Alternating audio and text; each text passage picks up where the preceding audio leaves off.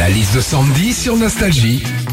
Cet automne est marqué par le retour de grands noms de la bande dessinée. Après Astérix et l'Iris Blanc, il y a un mois, Gaston Lagaffe lui aussi est de retour en BD. Depuis hier, avec Gaston Lagaffe, le retour. Justement, Sandy, tu nous fais la liste des BD les plus lus au monde. Oui, alors il y a Lucky Luke déjà, une BD culte vendue à plus de 53 millions d'exemplaires et l'histoire de ce cow-boy du Far West qui fait euh, tous ses trajets à cheval.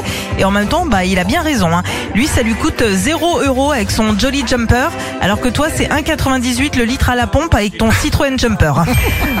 Vendu à plus de 50 millions d'exemplaires, les Schtroumpfs, Schtroumpfs. oui, font aussi partie des BD les plus lus au monde. Alors ça fait 55 ans qu'on suit les aventures de ces petits hommes bleus qui vivent dans des champignons. Mais bientôt, il y aura une version 2.0 des Schtroumpfs où ils vivront dans des pruneaux. Bah oui, pour avoir la fibre.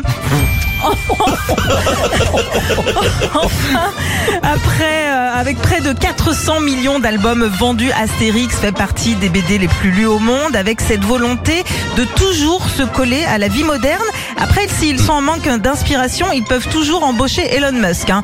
Suivez les nouvelles aventures d'Astérix et Obélix sur Twitter X en direct de leur Tesla Model X direction SpaceX. Retrouvez Philippe et Sandy, 6h-9h sur Nostalgie.